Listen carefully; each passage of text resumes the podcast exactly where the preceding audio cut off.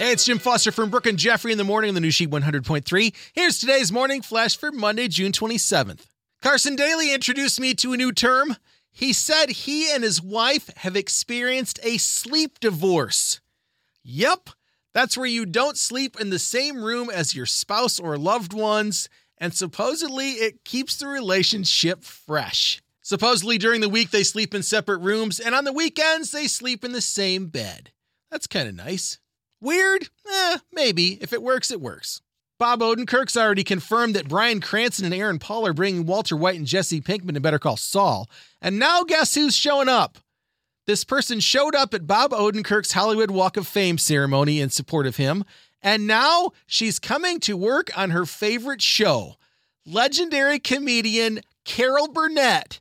All it says on Instagram is Better Call Saul welcomes Marion Carol Burnett. So when those final episodes start on July 11th, count Carol Burnett in as the cast. I wonder if she'll do the ah.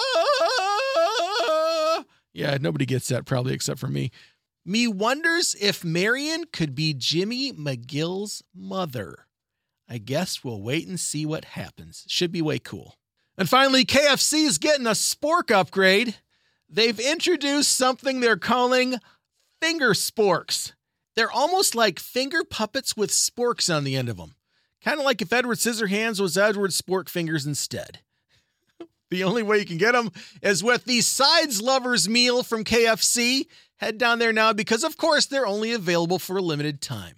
There's your Monday Morning Flash. Go spork some mashed potatoes and gravy. And thanks again for listening to the new Sheet 100.3. Hits of the 80s, 90s, and 2000s.